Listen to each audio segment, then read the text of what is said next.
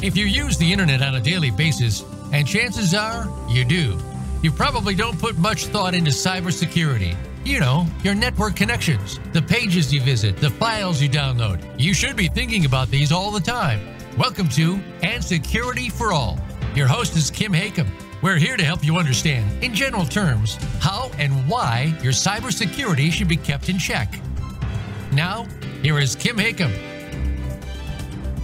Hello, everyone. Happy Friday again. I feel like it was this past week flew by. I'm Kim Hakem, your host. Welcome to another episode of And Security for All.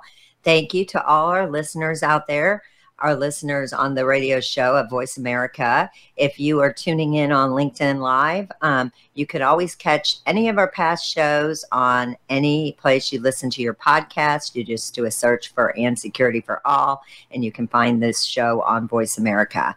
I hope everyone had a great week. As many of you know, I'm also the CEO of FutureCon Events, and we host cybersecurity conferences all over North America.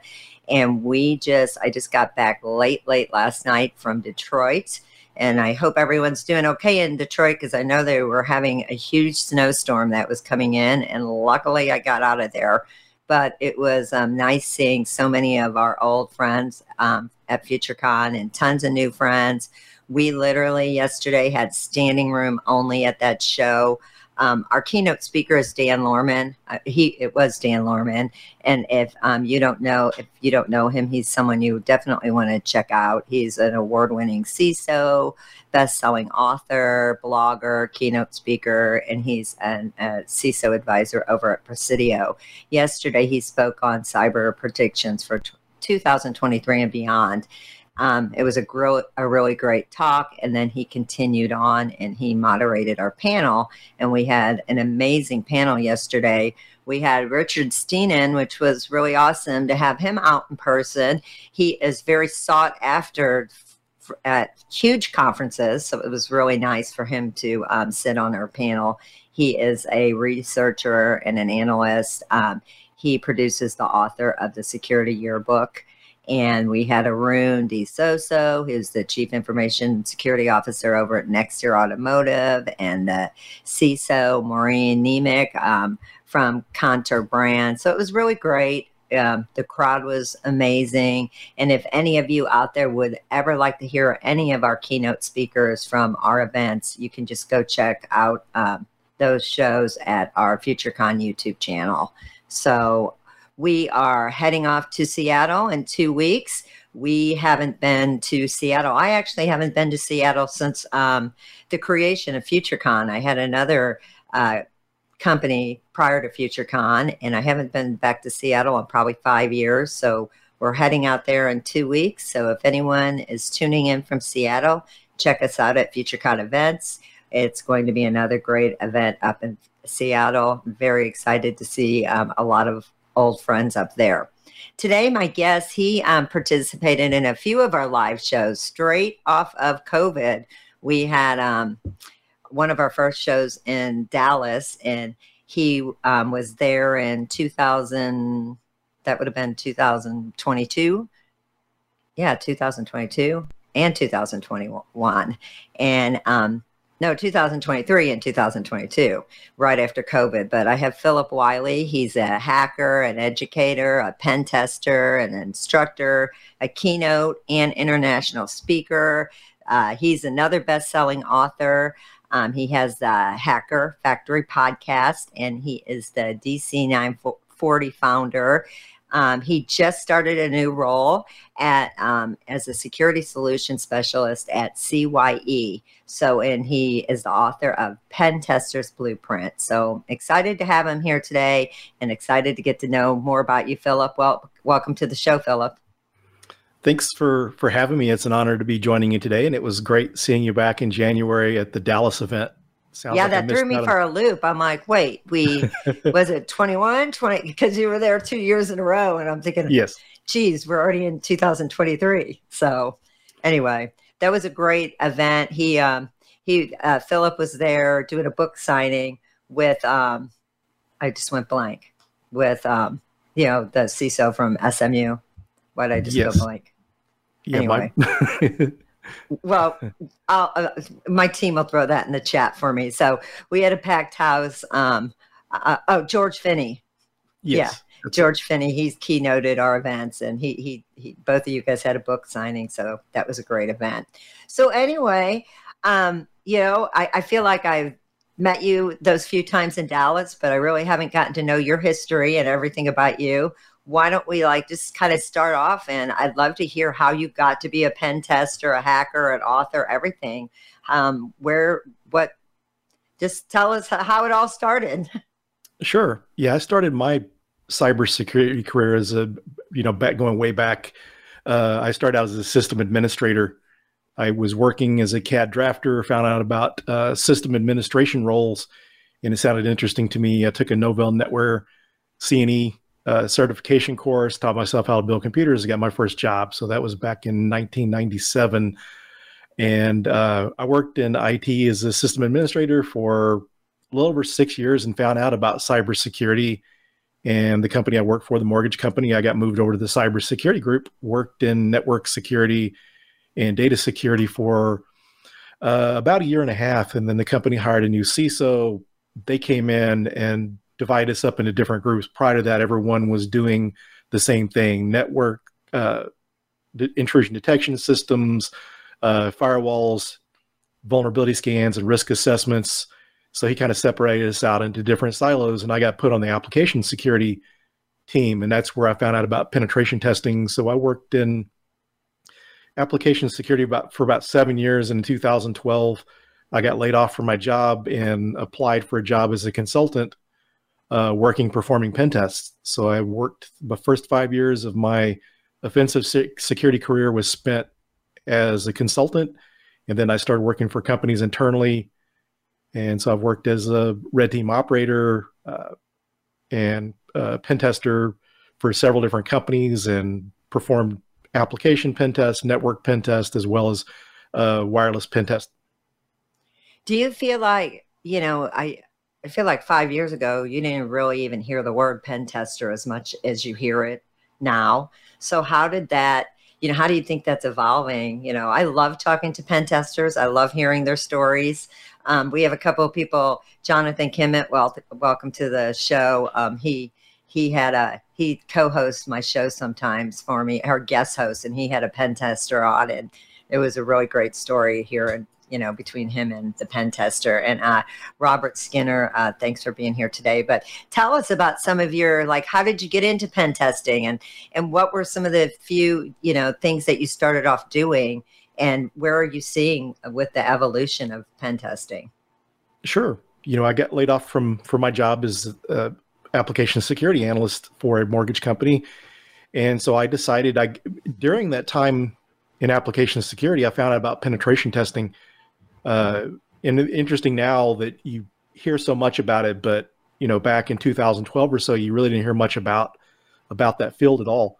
And so I applied for a job and got uh, into consulting. And actually, Robert Skinner, that's on here, we used to work together at a company. He was one of our engagement managers.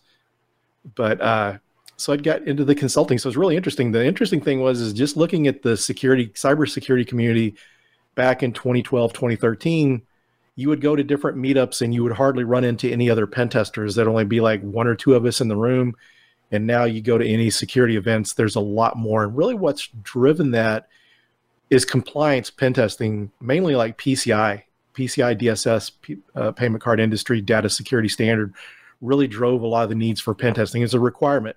Uh, and so companies had to have pen tests performed. And then some companies started looking past the just doing things for PCI, and it's expanded. Uh, back when I was getting started out, most companies didn't have their own pen test team. They relied on consultants, but now if you look at a lot of companies, they have their own large pen testing teams in house. So it's really grown a lot. The awareness has grown. But one of the things that still is still one of the most misunderstood areas of cybersecurity, and I think you know going beyond uh, practitioners, we really need to educate anyone involved with cybersecurity to understand about penetration testing and the different areas of offensive security so they can implement those types of activities uh, better in their in, in their their uh, organizations because sometimes things get missed due to to not understanding or understanding the different types of security assessments. Do you have any favorite stories of some sort of pen test that you did that you'd want to share? Yes, it's kind of interesting. One of the, one, of my favorite all time hacks, and I like to bring this up because it's a couple lessons to to be learned there. Uh, I was performing a web app pen test for an organization, and through a SQL database vulnerability, Microsoft SQL database had a SQL injection vulnerability. I was able to get command line access from the internet. And once I got on that system, I was at the command line and I was able to, to dump the password hash and decrypt the password hash using John the Ripper, one of the older password hacking tools. And whenever it decrypted the hash, unencrypted the hash, it was like uh, the password all lowercase number one, and this was reachable from the internet. The company I performed the pen test for filed a risk acceptance because it was a development system. But where this is kind of a mistake, even though it's a development system, there's the possibility to get to other production systems were, was highly possible. And so one of the things I really like to preach is, you know, when you're using risk acceptance, use those wisely and use them when they're needed. If you make sure you go back and remediate issues because those vulnerabilities, you know, they can turn into something serious. And another example of remediating your vulnerabilities where it's needed, I was performing a pen test as a consultant once. It was in January. I found a vulnerability that was a low level vulnerability. The uh, company that, that we were doing the pen test for remediated the highs and mediums and criticals. I came back 90 days and did a retest and someone figured out how to hack that low risk vulnerability and now it was no longer low risk so if the company uh, hadn't had a retest and this would have waited another year before a pen test you know a threat actor could have exploited that vulnerability and gained a, gained a foothold into their company so that kind of shows you that you really need to take all vulnerabilities seriously make sure you remediate those and constantly keep up to date with those because once someone figures out how to exploit those vulnerabilities then it becomes a higher risk do you feel like are you seeing like our younger generation, like the next wave of our cybersecurity professionals? Are you seeing more um, like educated pen testers? And do you feel like maybe all this gaming that's gone on, you know, and I'm speaking of thinking about like my own kids and stuff and you know how how people now in their 20s and 30s are still gaming. Do you think that helps with the hacking?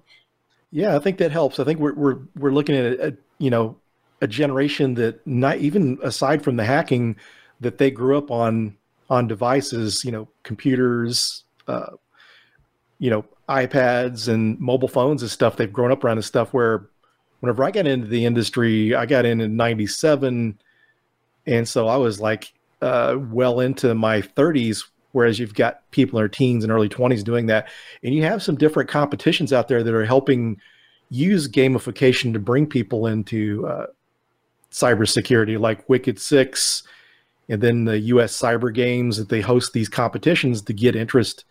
And there's a lot of uh, well, several different companies out there that are creating gamified education platforms to help teach them. But the good thing we got now in our favor is we're getting younger talent that has those skills that they've gained from that. Some of them have even played around with hacking themselves. Uh, some of the people I've had on my podcast got into hacking through hacking video games to use different cheat codes to to level up or get uh, extra lives or uh, advance their level in a game. And so this mindset, I think, is really setting it up for uh, people bringing in new, fresh talent because you know there's such a skills gap, and we need that. And and now you see more younger people getting into it. And pen testing was probably one of the bigger draws of most of the different areas of cybersecurity and one of the things I advise anyone interested in cybersecurity is look at all the different roles. Pen testing, getting to hack for a living is a lot of fun, but there's also some other good roles. But the good thing, as you mentioned, the younger generations getting into the gaming and all this stuff, getting interested in computers is giving us talent, you know, more talent at an earlier age than what we'd seen previously. Well, I know you discussed, we were talking pre show that your podcast, you talk a lot about that, you know, people getting into cybersecurity. So for some of those younger, you know, um, that younger generation that maybe they don't know what they want to do yet, but they are like big gamers. I happen to have a daughter that's 18 that's trying to figure out what she's going to do. She's the third one. The other two are all, all off off my payroll you know?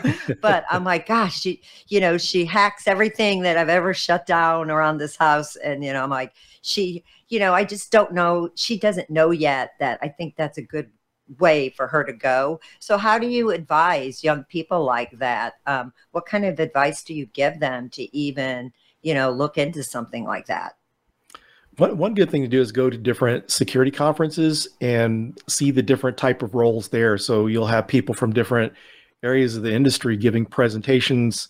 Uh, some of these conferences have workshops, so you can learn different hands-on uh, labs and things that you can work with. And then in CTFs, a lot of the different conferences have capture the flag competitions, where it's some kind of challenge where you're trying to hack into something. Sometimes it could be a, a cryptography challenge. So get started out with like CTFs, uh, resources like Hack the Box uh, and Try Hack Me. They have educational platforms, so you can get in there in a, an environment that may you know emulate you know production servers, and you get to practice hacking and learning.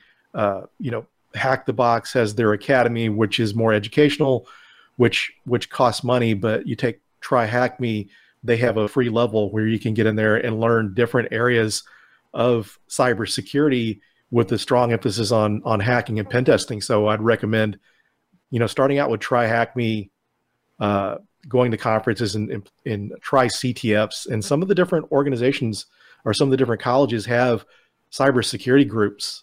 So check some of those out, and they bring in speakers routinely from the industry to uh, share about the different areas yesterday, as I said, we were in Detroit and we, um, we always hire, not hire, we always have student volunteers that work, you know, our registration desk because we don't, our events aren't really for students, but we like to encourage students to come and, um, you know, work with us. So, you know, they can kind of put their foot in the door. And this girl had just graduated. She did a boot camp so um, she just did a six month boot camp, and she was a little. She seemed a little lost. Like, now what am I going to do?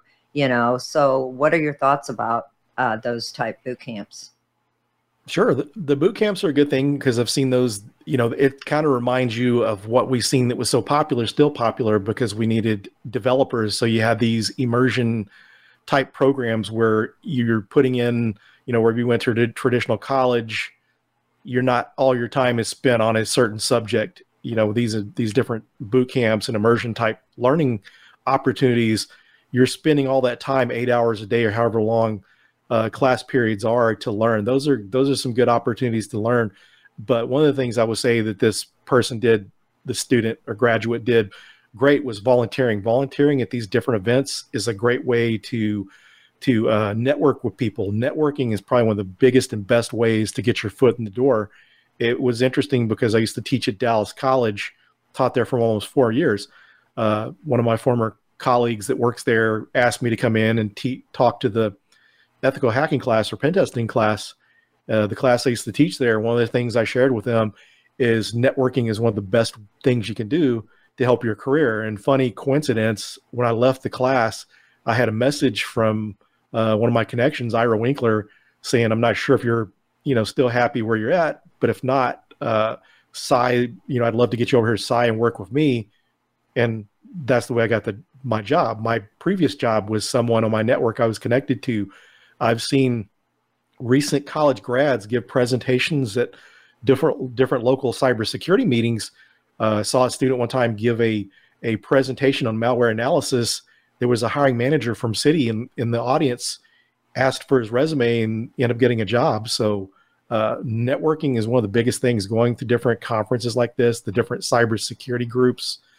Uh, if you're an under underrepresented person, there's lots of women's groups, uh, LBGT plus groups, uh, and then like RAICES is a group for uh, Hispanics and, and Latinx uh, people. And so it's a good way to find and connect with others. Because one of the things you'll find out when you're networking is you'll find someone else that's just starting the journey, or maybe they haven't been in as long as you, but they can share some really good recommendations and tips on things they've learned and help them in their career.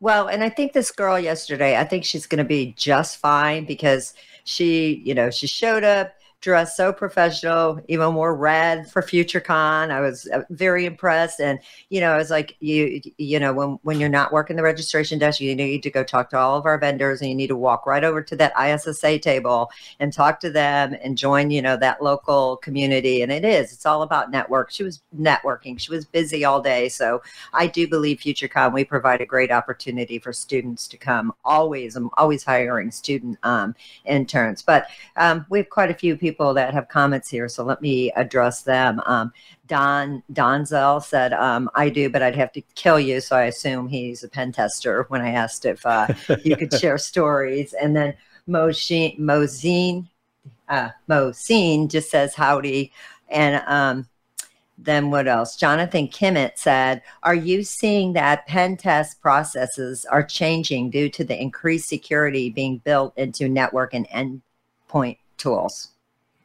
Yes, it's it's getting a lot more difficult. Uh, pen testers are having to focus a lot more on evasion, different evasion techniques. So you really have to stay on top of that. So that's really changed a lot. Used to internal pen tests, you went in and performed a pen test, you were pretty much, you know, your likelihood of hacking into something and gaining access was very high, but it's getting more difficult nowadays. So people really need to learn, work on their evasion techniques and before you really didn't have to get into exploit development or that type of thing but some of these uh, courses that are offered at some of the conferences and even outside of that by some uh, security firms they offer courses on you know malware development uh, exploit development as well as evasion type uh, courses. So you have to really look into that. And as far as one of the things that kind of help your security posture kind of this made me think of is doing purple team operations in your organization testing these different tools to see if they can be executed successfully on workstations they really shouldn't be. And so you work that's where the pen test team works together with the the defenders and seeing these things are detected and tuning their endpoint detection systems to make sure they are detecting and preventing those types of uh, attacks. Um, another thing about Jonathan Kimmitt, he used to be the CISO at the University of Tulsa, and he used the students from, you know, the cybersecurity students as his SOC team. So he was doing really great things for the next generation. He just took a new job, but he's just been a great mentor in the industry. So kudos to Jonathan. Um, one of the pen testers, one of the shows he did for me, he brought a pen tester on and um, that pen tester actually went broke kind of broke into a bank you know and just told the bank that you know i'm here you know like from charter communications or something. And they just believed him and let him go back on their computers. And he just you know and it's just so amazing that that still happens. I mean i yesterday was trying to get up to, I lost my hotel room key and I had my name badge on. And the lady would not let me she would not give me a key you know, unless I had my ID. And I was really mad, even though I was at a cybersecurity conference. I was so mad at her, but really she was doing her job right, you know.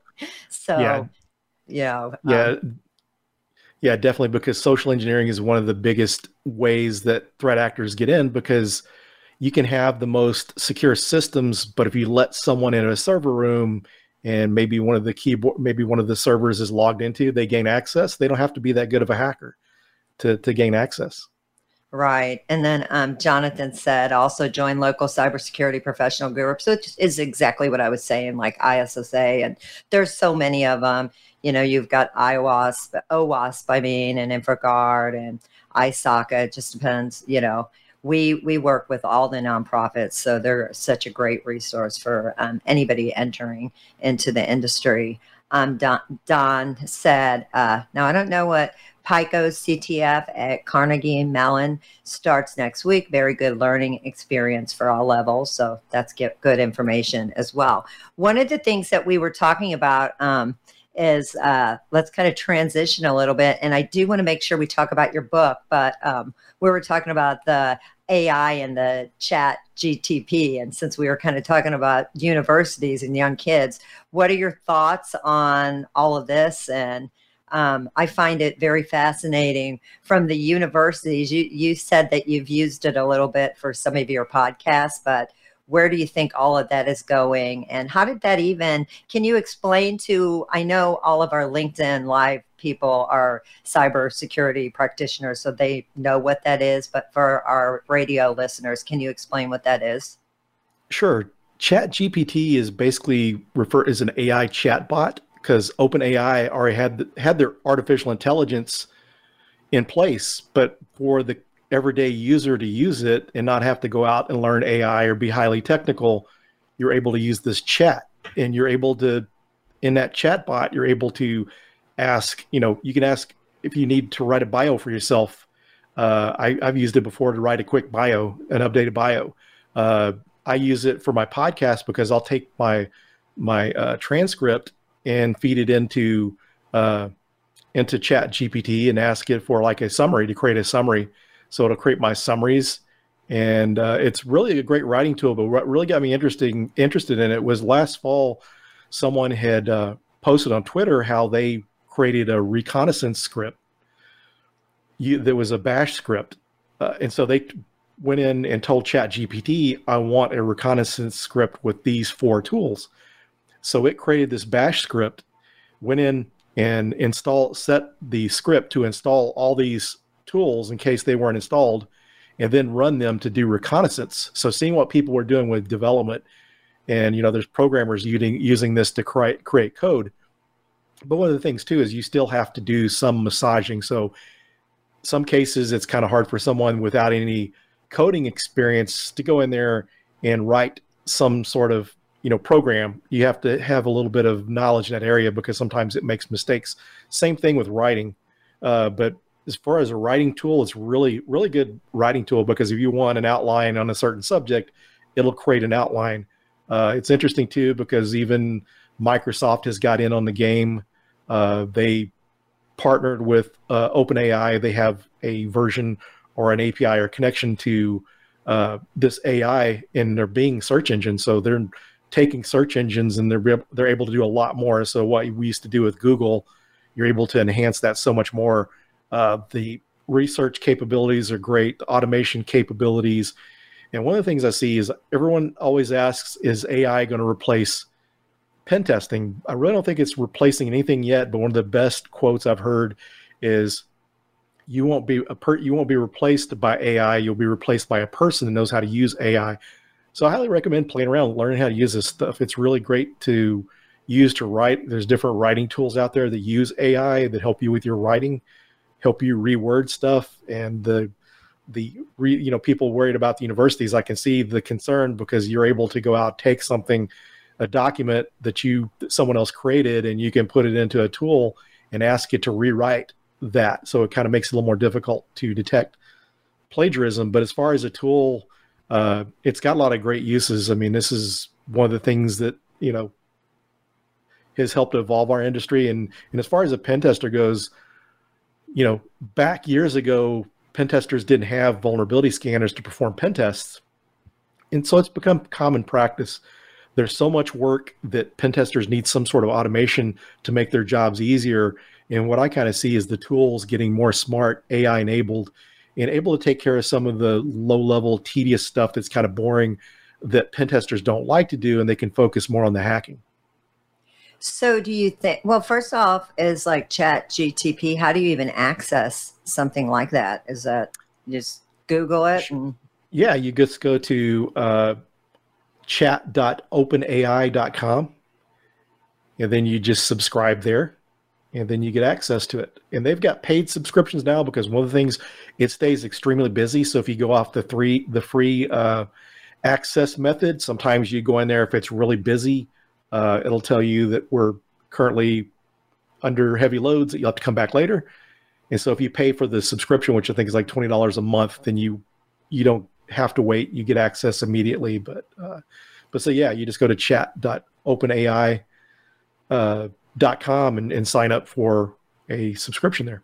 Well, I think that's like a really great tool. A lot of our speakers may not have updated bios. So I definitely think that's something that I'm going to start recommending them to do because sometimes, you know, they're so busy. It's hard for them it, to, to write your own bio. Like I know my bio needs to be updated. It's a lot of work. It takes a, it's really hard to write your own bio. So yes. um, I think that's a great tool, but I am concerned about what's going to happen with the universities and, um, uh, well, first of all, is it Sharia? Sharia? Sorry, Sharia. She's just saying hello, security family. And I'm sorry if I messed up your name. I, um, but Jonathan said because AI can uh, rewrite and develop, do you think that academic requirements will change and be less about turning in a unique piece of written slash coded work?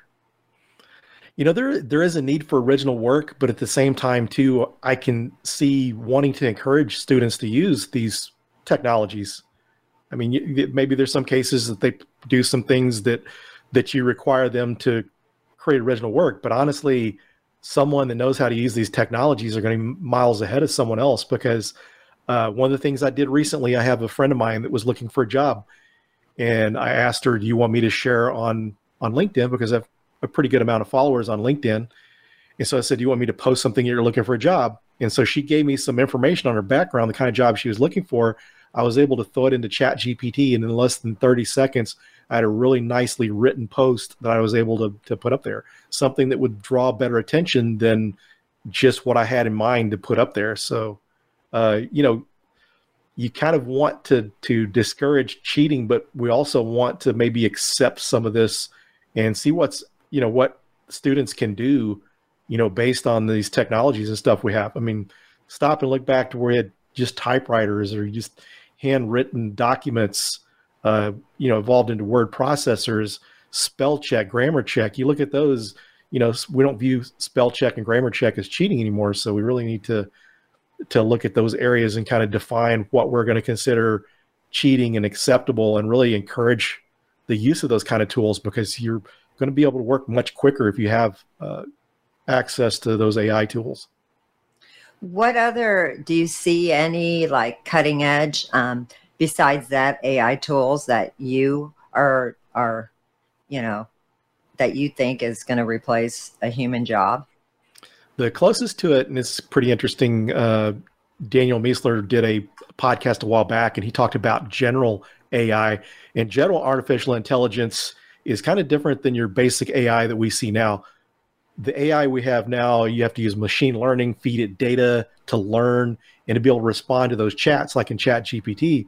Once we get to general AI, it's able to figure out how to do stuff on its own. You don't have to feed it. It's more like the human brain, able to figure things out on its own. So that's really where we really don't have much to worry about until and and, and I'm sure jobs will come about that will need you'll need people to work in that area, but that's really where it gets to the point where it can do stuff on its own without human interaction. So, kind of um, going back to your book, The Pen Tester's Blueprint, what um, can you kind of give us a synopsis of that? And you know, what made you decide to write that book? And how's your well? It looks like it's doing really great, but what was what prompted you to even have time. You're you're so busy. How do you find time? I that, that's the one thing that fascinates me about all these you know great uh, cyber practice pr- practitioners like yourself. How do you find time to do that? I think the first thing is is not have a life, yeah, right? and, and li- live and breathe breathe cybersecurity. So, actually, this was like a lecture that I gave in my uh, ethical hacking class that I taught at Dallas College while I was teaching pen testing, web app pen testing. I created this uh, lecture for the first day of class to explain to students what pen testing was, the different types of tools used in pen testing, the different roles. And uh, so by that was like January 2018. So by November, our local security B-sides conference, I submitted it as a as a conference talk because actually to back up a little bit, while I was at the college teaching that first year, some of the other instructors and professors asked me if I would come talk to their students about pen testing roles. So I gave that talk to them. And so I kind of thought, you know, maybe this is a good idea to give it a conference because a lot of people are trying to get into the industry. So uh, it became a conference talk and I gave it at many conferences. And I was in the Tribe of Hackers uh, Red Team book. And Wiley Publishing asked me, would you be interested in writing a book? And so I kind of thought, yeah, I'd really like to take this talk and turn it into a book. So I took the that that concept, that lecture, and expanded upon it into the book. So, um, so who who is your target audience for that book? The target audience is I would anyone that's wanting to get into pen testing. I mean, you can have zero technical background because when I was teaching at the college, one of the things I, I experienced was sometimes they didn't do a good job of vetting student prerequisites. So I had students that started the college that my ethical hacking class was the very first class they took. And really, ideally, they should have had some other technical courses before taking that. So I wrote it to uh, people that are non technical so they see the prerequisites that they need, understanding networking and operating systems before they can start into learning how to pen test, how to build that base knowledge in technology, learning security, and then moving on to the hacking piece, which is you know the big part of pen testing. So that was kind of where it was was geared toward. But this knowledge is kind of helpful. This book would be useful for anyone that's just wanting to learn more about uh, pen testing. You know, one of the things I always do when I have a guest on is I, I, quickly look at their LinkedIn and see what their last post was. And I noticed that you had a post of, you know, some of the top influencers of hackers or pen testers to follow. Who are some of your, you know, role models for yourself? Because you are a role model in the industry. So who are your role models in the industry and, you know, why why are they? Sure. Actually, I mentioned uh, Daniel Miessler earlier, but uh, Daniel Miessler, he was one of the one of the creators. Him, Jason Haddix, and a, a hacker that goes under the handle Got Milk created this this list called SecList, and it's a dictionary of passwords and different helpful tools for penetration testing that they created. Uh, as I mentioned there, Jason Haddix, uh, he he was a penetration tester. Now he's a CISO for a company and manages pen testing teams. And he used to be at Bugcrowd. So I really picked up a lot of good tips from him because people that do bug bounties have some really good tips. So I'd say uh, Jason Haddix, uh, Mubix, aka Rob Fuller. Uh, let's see who else. He also Wirefall from Dallas Hackers Association. We used to work together, so he was kind of a mentor. Uh, so those are some of the ones. Also, uh, NahamSec uh, is a very known, well-known uh, bug hunter. Used to work for HackerOne, and also like uh, uh, John Hammond. He's a really great educator. He has some really good content on YouTube. So those are some people that that I highly respect and recommend people following them and, and checking out their content. And now, how long have you had your podcast? And tell us a little bit about your podcast. Sure. My podcast is coming up on two years. So today I published my 104th episode. Uh, so my podcast started out, a lot of the things I do is since my passion and interest is in the offensive side of security, it started out to be more geared towards because the hacker factory was, you know, geared more towards, uh, you know, pen testers. But I saw the need that to to share other roles as well because you know there's such a shortage in the industry. People starting out are looking for good resources. So the the focus of my show is to have guests on sharing their stories of how they got started what got them interested in cybersecurity and their advice for others getting started in the industry. You know it's so interesting that you say there because there is a shortage in the industry but yet there's so many people that i know that are trying to find a job. So when is that gonna when do you think that's going to even out? I mean it's it's it's we have a shortage in the industry but then we have new people in the industry that don't have the experience. So you know what's your advice to those people? Because i usually say when somebody maybe is laid off or loses their job i'm like eh, you know i'll keep my eye out because i'm always i'm on linkedin. I have a pretty large following on linkedin and you know i i read a lot of the feeds because i try to find guests from you know influencers out there but i'm always seeing we're hiring we're hiring we're hiring so how do those things correlate that you know it's that we're not going to have that shortage when are those things going to match up Sure. And I think really we could kind of overcome that shortage. But for anyone that's looking, network, I can't emphasize enough. If you're connected to someone at that company, they have job openings, reach out to them and see if they'd recommend you because one of the things most companies do is they give their employees referral bonuses. And I can't think of most people that aren't going to refer you. You're you're connected on LinkedIn. Uh, you know, kind of start a conversation with them. Uh, you know, stay connected to these people. But yeah, if you have a if you're interested in uh, a job with their companies, reach out to them because one of the things a lot of us in the industry re- refer to is trying to get past the HR firewall. A good a prime example there is I used to work for U.S. Bank. I was at a local OWASP uh, chapter meeting in Dallas. The presenter worked at U.S. Bank. He said, "We're we're hiring. If anyone's interested, send me. You know, let me know, and I'll get your resume and forward it on." So I connected with them, gave them my resume, and pretty shortly after, with probably less than a week, I had a, an interview with the hiring manager and ended up getting the job. Same time frame, I applied for a job at Bank of America. Exact same requirements. I had all the certifications, had all the experience but one of the things I did different with bank with US Bank, I knew someone inside. They were able to take my my resume to the hiring manager. Bank of America uploaded my resume through their HR system. Uh, they didn't call me until like a year later. So no matter how experienced you are, it's hard to get around that. So networking with people, but as far as trying to fix the skills gap, I think we need to be uh, a little more friendly on entry level folks. You know, get take a chance on bringing people in entry level people, the way some of these job descriptions are written, uh, it's entry level, but they're looking for a mid to senior level person. So we need to be more accurate with those. Take more of a chance on on hiring people with uh, you know very little experience. I think we are one of the things that also would help is doing apprenticeships, because one of the things I've seen with my students and people I've mentored that had an easier job finding uh, work or getting their first role was because they were, did internships. But if you're not in college, it's hard to get an internship. But if we could get apprenticeships, someone could go apply with that company, same kind of setup as an internship. This person come in, work for three to six months, and if they're not a fit, you don't hire them. But if they are, you know, try to hire that person. And then what you've done at the same time too is you've given this person three to six months worth of work experience now, once they apply for other jobs, they're going to have an easier time because they can actually display that they actually have professional experience. Yeah, and I think it's all of our jobs to, you know, um, being in this security industry, and especially if you do have a large following on LinkedIn, is to help each other. You know, I had a lot of respect for the CISO over at GoDaddy. Um, about a year ago, I think they had some layoffs, and he just put names out there of his team. You could tell he was very sad that he had to let some of his team go.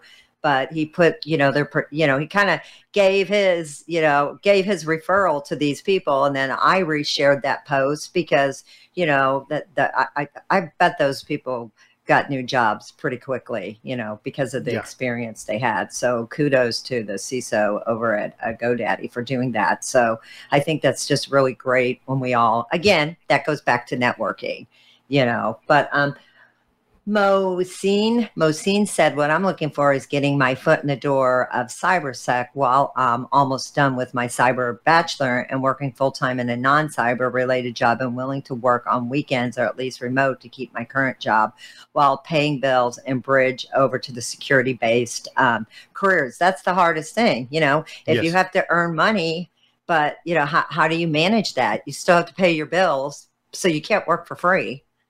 Yeah, one of the things I, I uh, going back to internships. If there's any way to get an internship, try to get an internship. Another thing to look at is SOC analyst roles. SOC analyst roles kind of keep some strange hours because you know they have to have coverage 24 hours a day, seven days a week.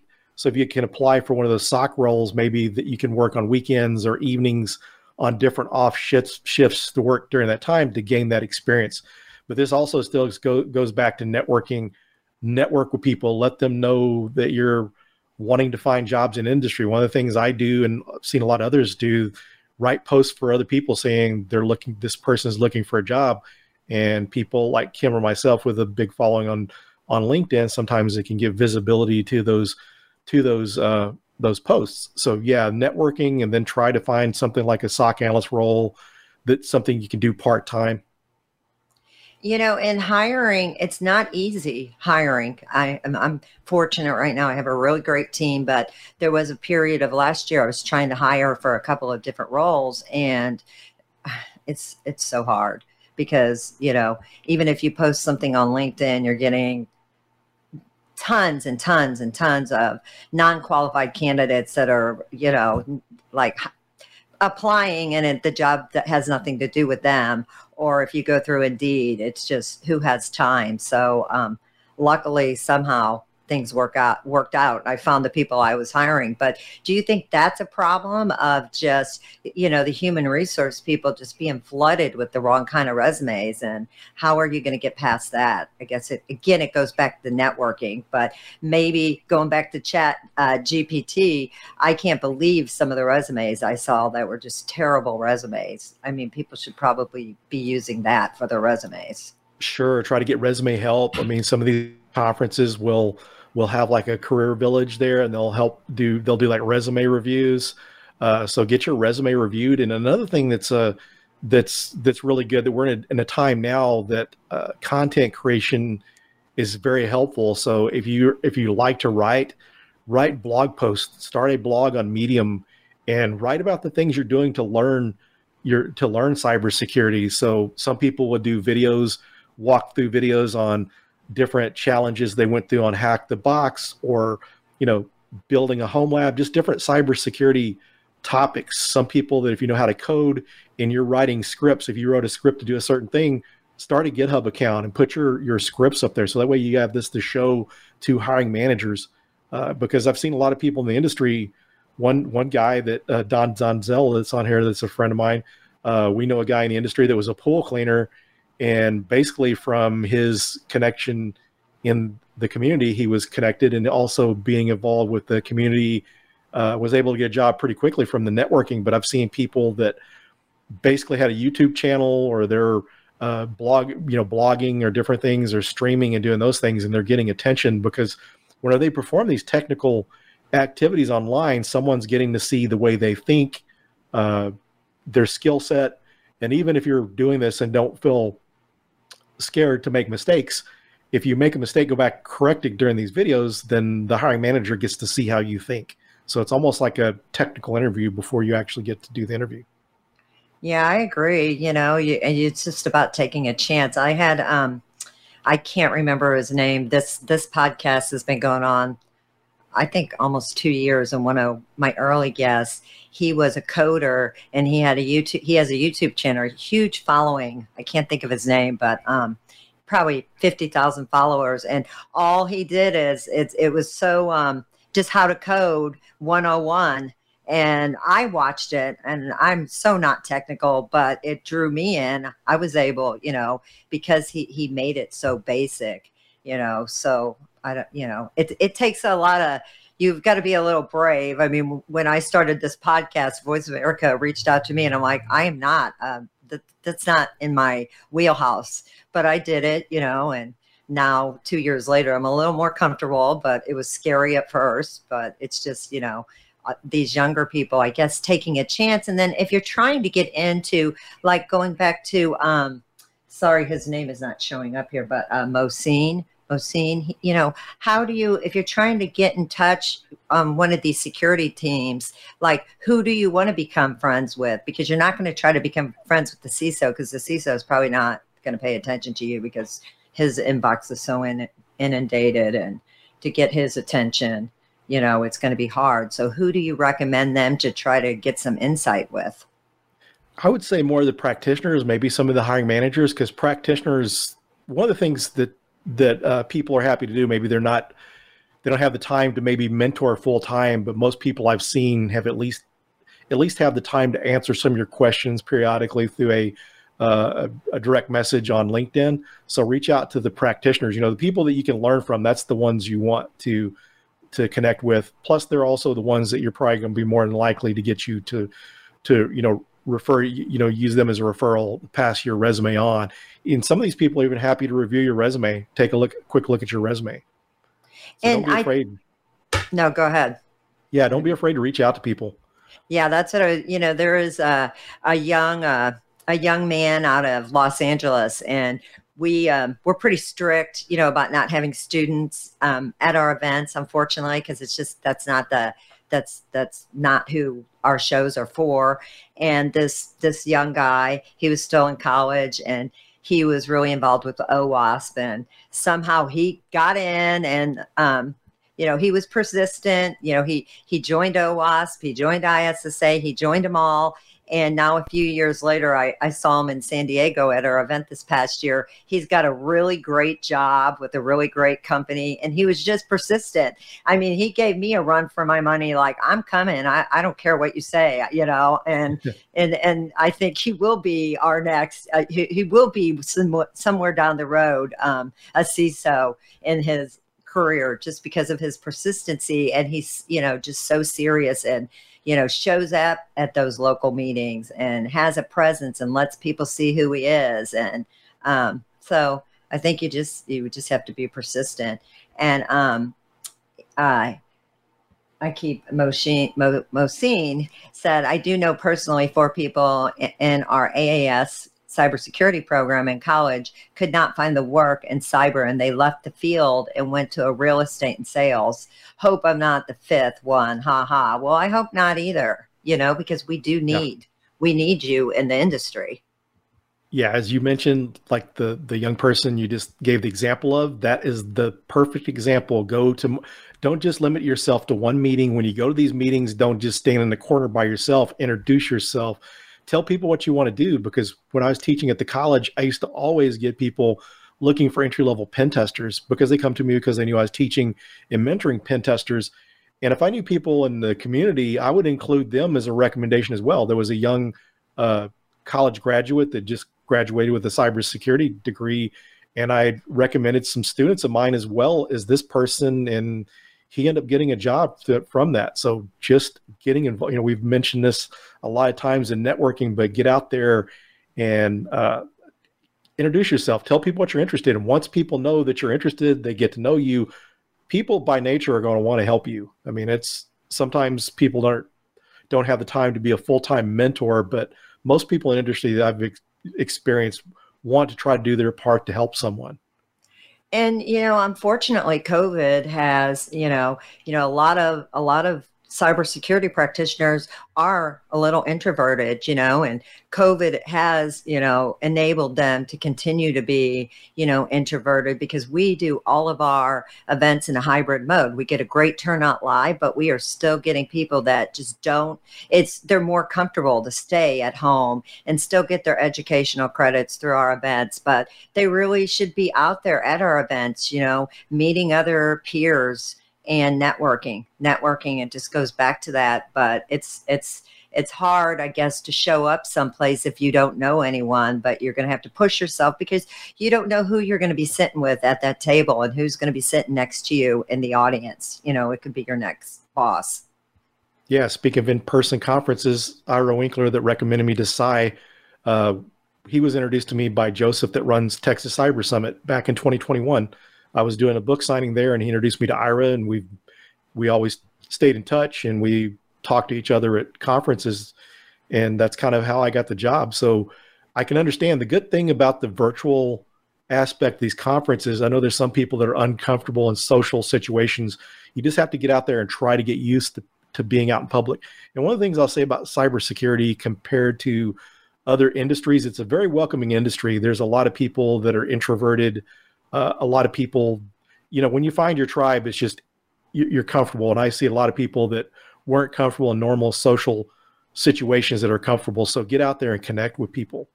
I yeah, mean, you have I agree. to do what's I, I, mean, people are not snotty in our industry no. at all. And um, really quick, because we're about to wrap, but I try to throw every name out there. uh, Chad Graham, thanks for listening. He said that Phil had me on his IR professional, and it was a great experience. Before we wrap up, because this has flown, we're down to two minutes. Um, you know, thanks. Uh, tell us again where people can find your book, and um, you're about to write another book. You said, if you can just give us a little wrap up on that. Sure, just kind of not really share much on the the second book, but uh, writing a proposal for that. But if you're looking for my book, you can find it on through any uh, book reseller. So Amazon, uh, you can buy it directly from the publisher Wiley. Uh, I've seen it in Barnes and Noble, so it's uh, they had it at the RSA bookstore last year, so uh, it's pretty easy to find. So it's Amazon is a good place to get it. Are you going to be out at RSA? Are you doing any speaking at any of those conferences or Black Hat or anything? Not at RSA. I kind of missed. I usually speak in the Dark Arts Village, but I missed out on the CFP. Uh, but I'm going to be there at a vendor event. Uh, Senhasegura. They're a a company out of Brazil that does privilege access management. I'm on a panel there, one of the dinners they're hosting. Uh, but I plan to speak at at DEF CON and uh, B-Sides Las Vegas Okay, well, that's awesome. Well, thank you. So, I've been trying to get Phillip on the show for a long time. Again, you guys need to definitely, if you don't know Phillip Wylie, like I said, he's a hacker, educator, pen tester, um, just a really great role model in the industry. You can go find him on LinkedIn, and um, he has some really amazing posts that he puts out there.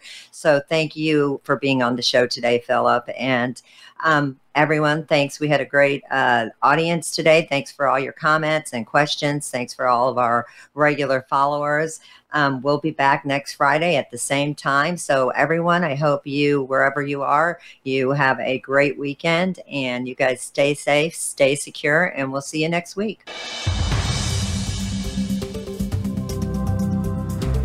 Thank you for tuning into And Security for All be sure to join your host, Kim Hakim, for another episode of the show next Friday at noon Pacific Time and 3 p.m. Eastern Time on the Voice America Business Channel. And don't forget, you can follow Kim on LinkedIn by searching for Kim Hakim. That's Kim, H A K I M, to keep yourself posted on all of her upcoming cybersecurity events.